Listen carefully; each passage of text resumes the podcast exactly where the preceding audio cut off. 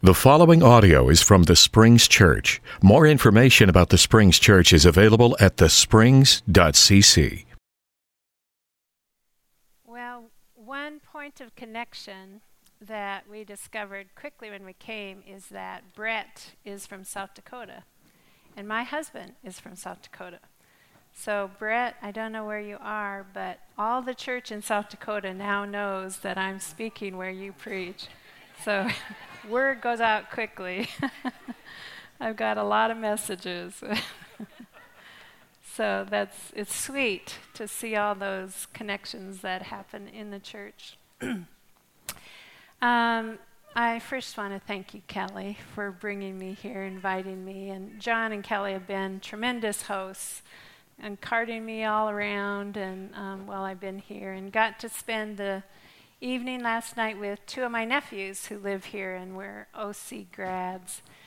Um, they're both engineers uh, with Tinker Air Force Base, and so I went out to one of their homes, and his wife cooked us a meal. So it's been a sweet time to be here and reconnect and see how OC has grown. And um, so, again, thank you for having me. I want to start with a story that I started with yesterday at, um, as we did our retreat. Uh, because this animal we call contemplative prayer is new to a lot of us.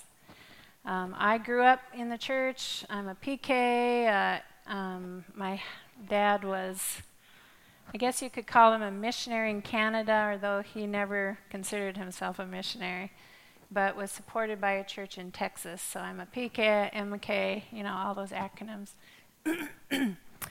um, but growing up in the church, it wasn't probably till my 30s that I learned about this treasure of prayer and spiritual disciplines that have been in the church for centuries that I had no idea they existed. And that was such a grace to be able to be exposed to all these different ways of connecting with God that weren't even on my radar. So that's what contemplative prayer is. It's a lot of these practices. And as I said in class this morning, it's the listening side of prayer, where when we typically pray, we talk, you know, we bring our intercessions, our praises, our confessions, our laments. But there's another way of prayer that's called the listening side of prayer.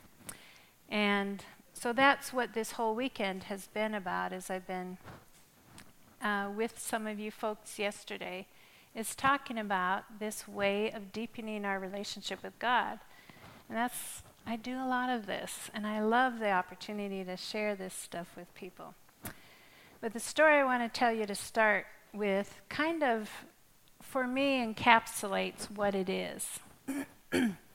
so, a number of years ago, I was teaching at Lipscomb in their seminary a course called The Theory and Practice of Prayer. And um, it was a week long intensive for our ministry students. And the first day was kind of my day, and I had talked about contemplative prayer, and it was new to a lot of the students. And one of our students, he was a little bit older than some of the others, but um, his name was John, and he was a mountain man. Uh, just the stereotypical long handlebar mushroom, mushroom mustache, um, big cowboy hat, you know, boots with the spurs on, even, and um, plaid shirt. And you know, when you take off the hat, there's that tan line that starts about there. And just a lovely, lovely person. And what he did in Nashville is he worked as a teacher in alternative school. So for the kids that were in trouble and couldn't stay in school, they were sent to him, and he did such good work with them. And he liked it because he liked working with the kids, but he liked that he had the summers off. And he would always go to Montana and supply preach for the little churches, you know, where these ministers would never have a break. So he'd fill in all over Montana and fly fish, of course, on the side. So it was a, a double blessing for him. But um, he and his wife had horses and mules, and they would take in rescue mules, you know, like rescue dogs and cats and those types of things. But but they would do mules.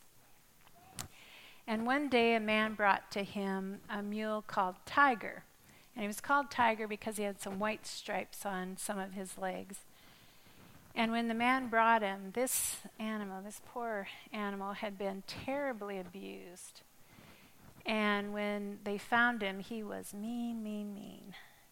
And the man said to John and his wife, Vicky, said, I don't know if this is going to work. He said, It's going to either kill you or you'll kill it.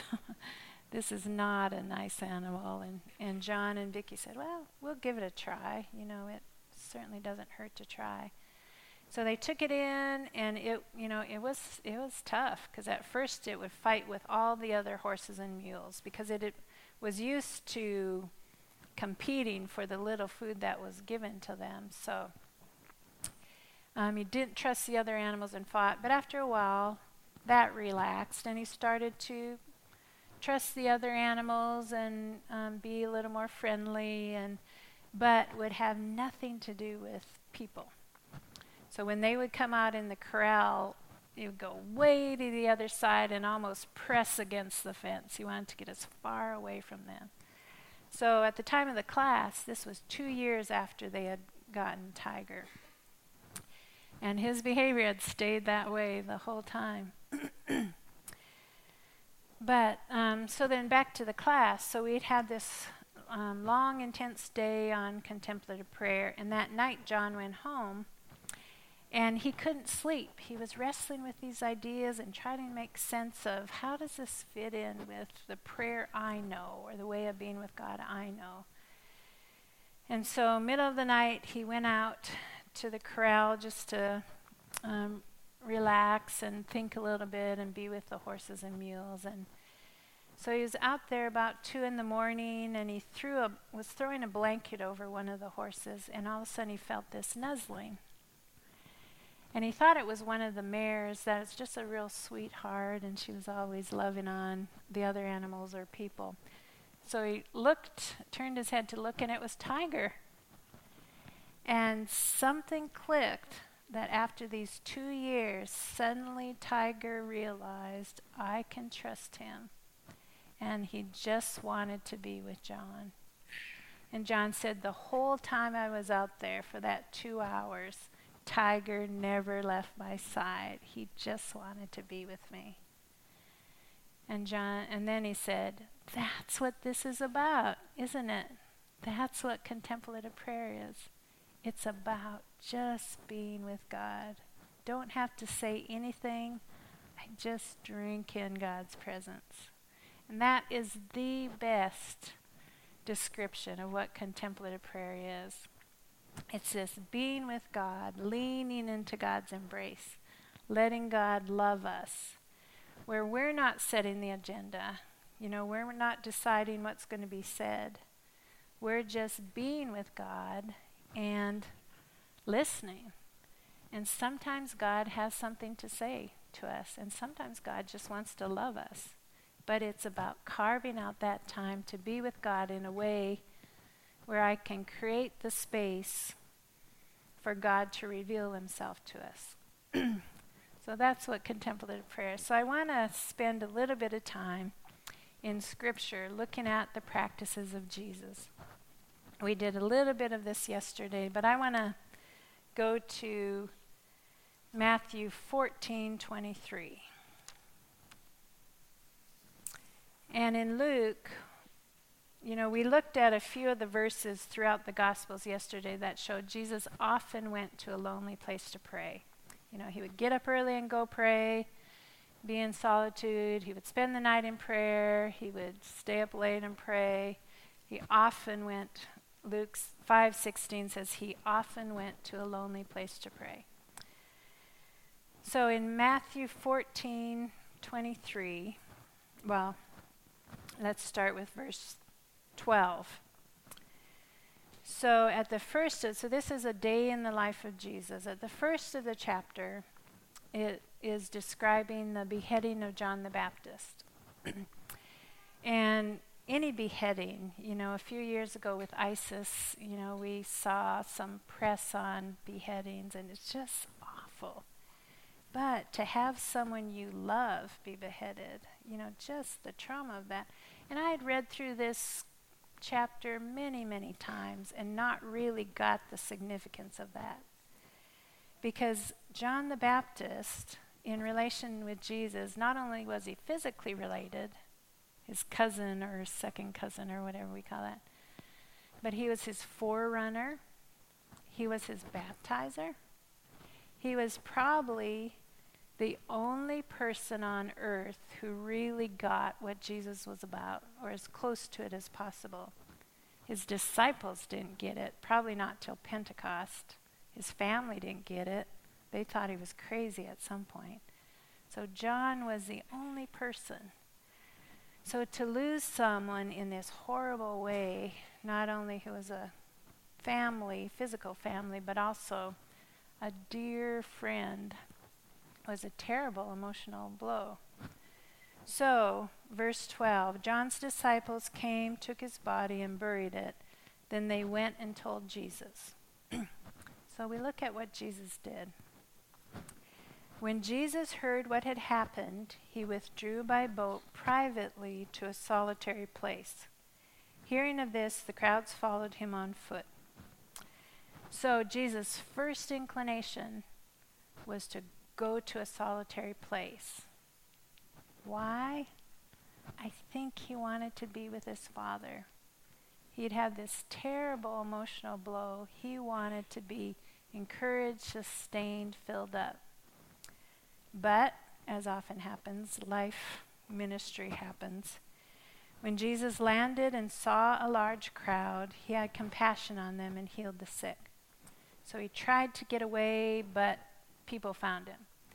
And when Jesus healed the sick, you know, he, it wasn't one of those, you all are healed. Jesus dealt with people individually, touched them, talked to them, gave them, we talked in class about the gift of significance. He saw them as valuable and so interacted with them. So when it says he saw a large crowd and healed their sick, that took a while.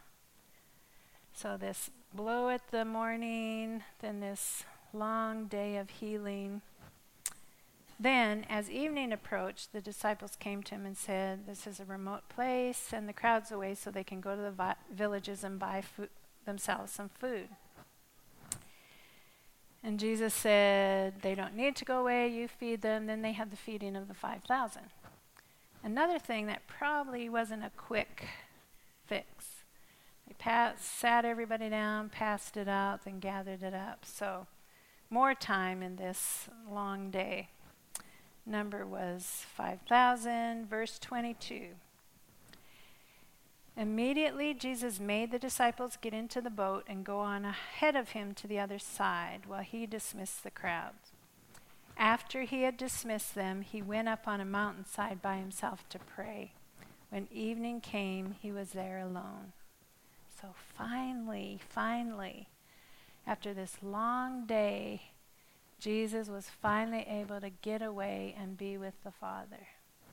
So I, I share that with you to share that Jesus' first inclination when he had a blow like that was to try to get away. And when we talk about solitude and silence, it's solitude in terms of other people, but it's really about being with God. So Jesus' inclination was to get away and be with the Father.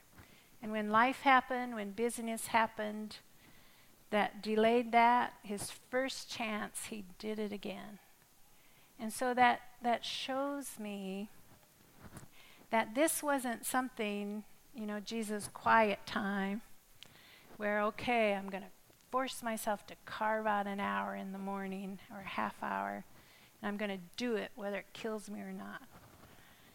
Um, it looks like Jesus looked for opportunities to be with God, to run away from the crowds, from the busyness of life, and just soak in the, the love of the Father.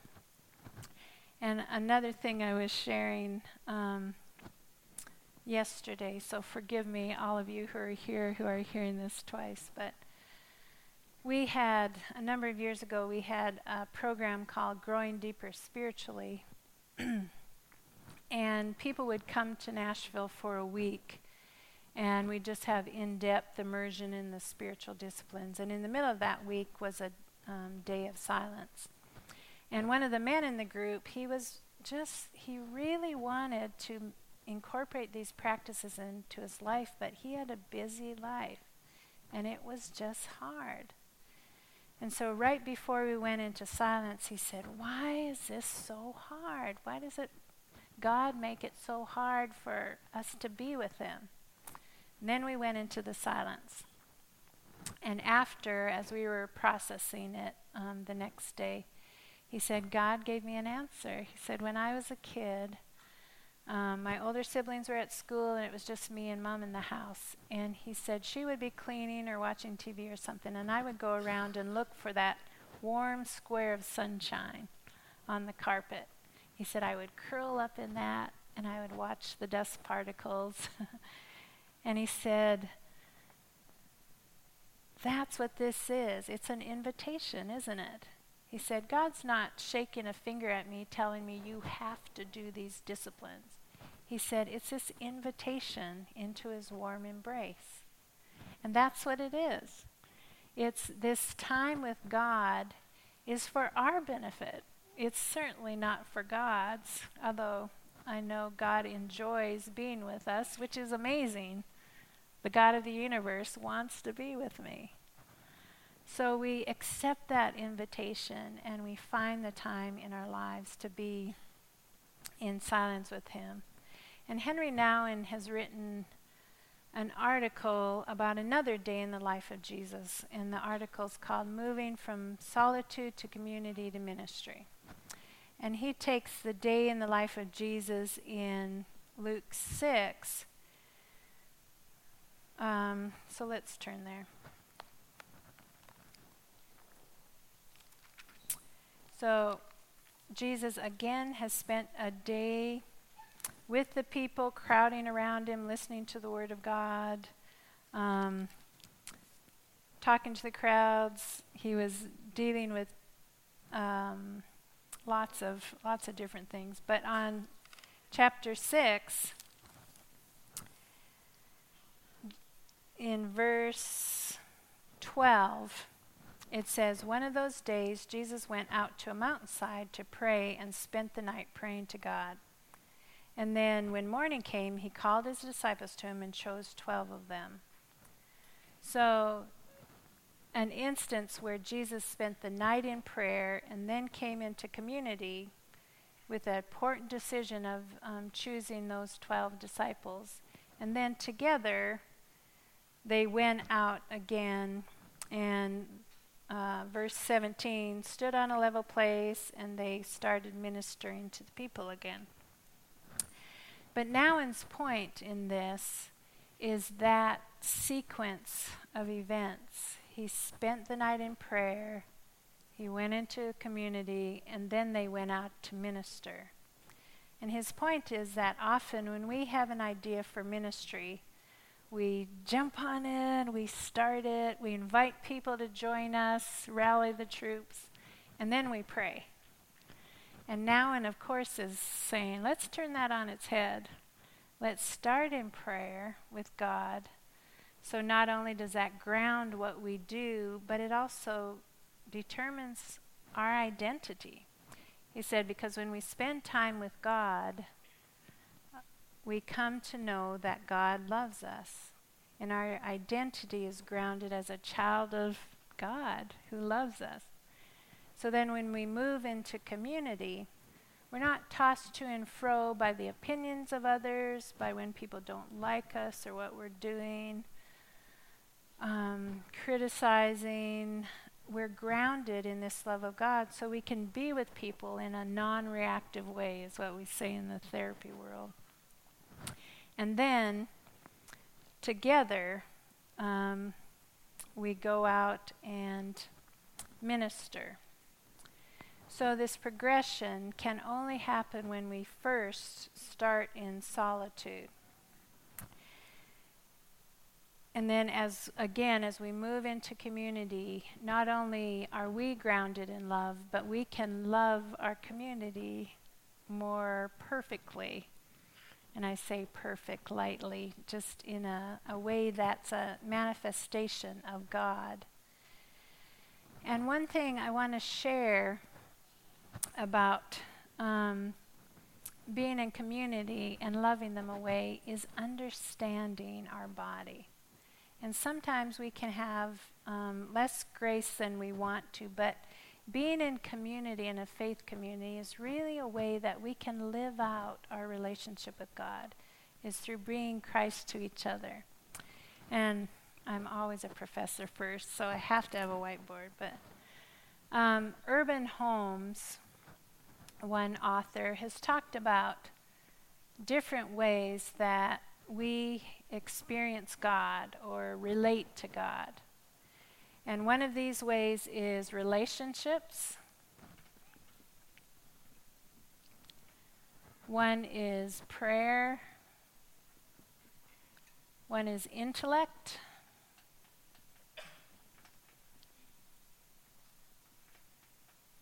And one is social justice.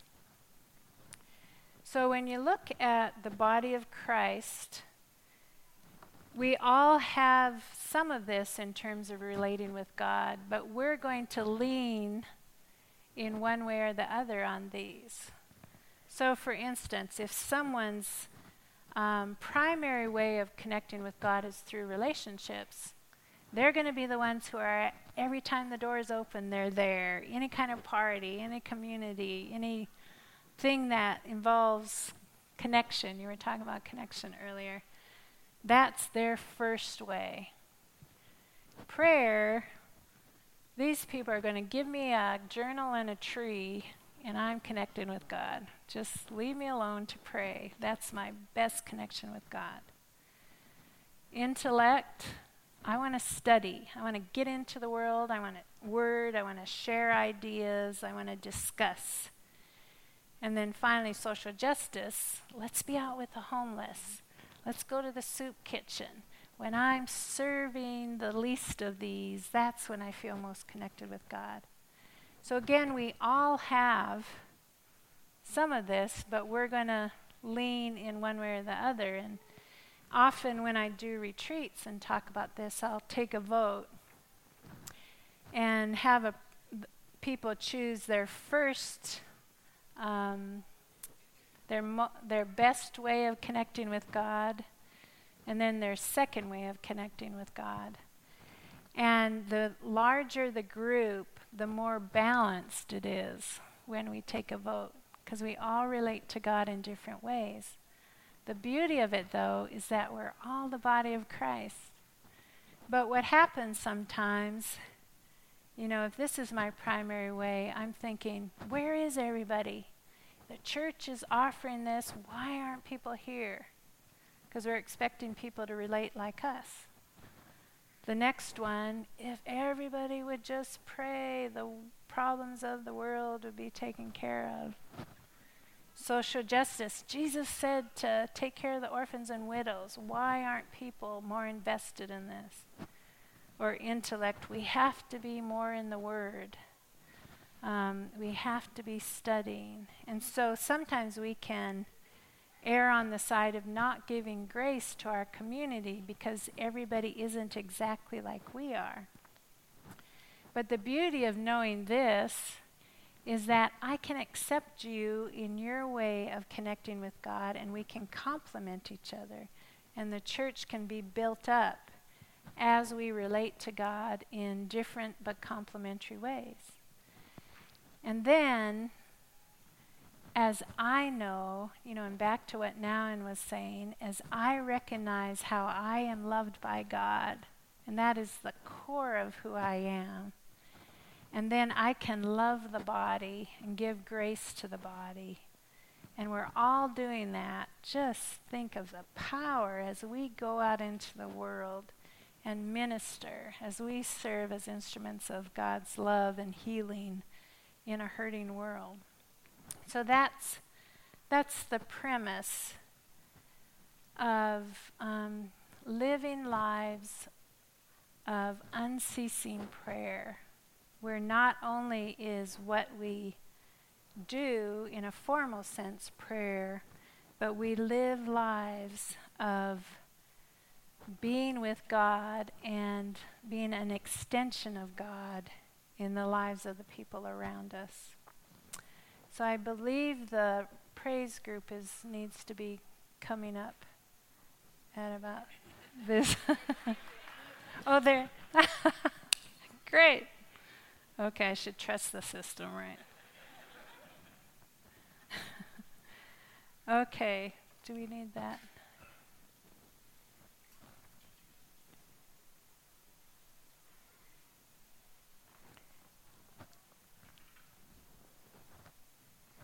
So I'm going to close with a reading that from, and this is from a Jesuit priest who was assassinated in Bolivia. And this is a, a meditation he wrote shortly before he was killed.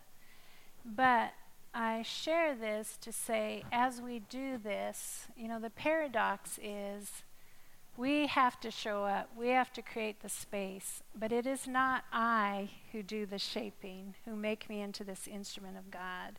It's all God. My job is to show up and know that God is going to shape me as an instrument of love and then shape me as I move into the church um, to be God's instrument. So I want you to hear this as we close.